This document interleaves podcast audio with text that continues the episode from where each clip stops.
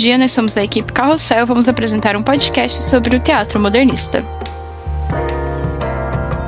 Então, o modernismo ele ocorreu no Brasil no século XX foi um movimento de ruptura, onde os artistas brasileiros começaram a ficar cansados de fazer a arte com base nos modelos europeus.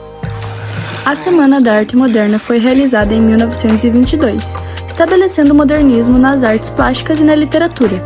Na época, porém, o teatro não estava integrado ao movimento.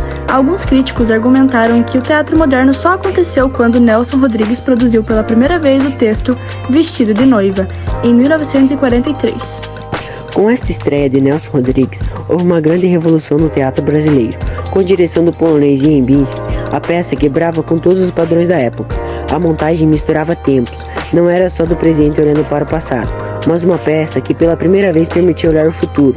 Zembinski também trouxe de fora a iluminação nova, o cenário e a interpretação entre o expressionismo e o naturalismo. Nos anos seguintes, várias companhias de teatro surgiram no eixo do Rio-São Paulo, é, como Mirella, Della Costa e o Teatro Popular da Arte. No teatro, os modernistas lutaram para encontrar uma estética e uma linguagem que refletisse todo o Brasil, não apenas as elites cariocas e paulistas.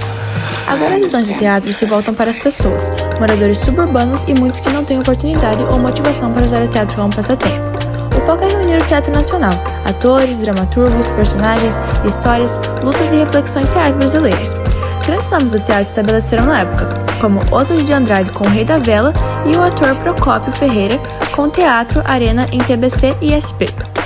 A grande questão do modernismo é justamente esta: o que é cultura brasileira, num país que historicamente vivenciou grandes movimentos imigratórios, graças ao seu domínio colonial português e seus acordos políticos, também influenciado por culturas europeias.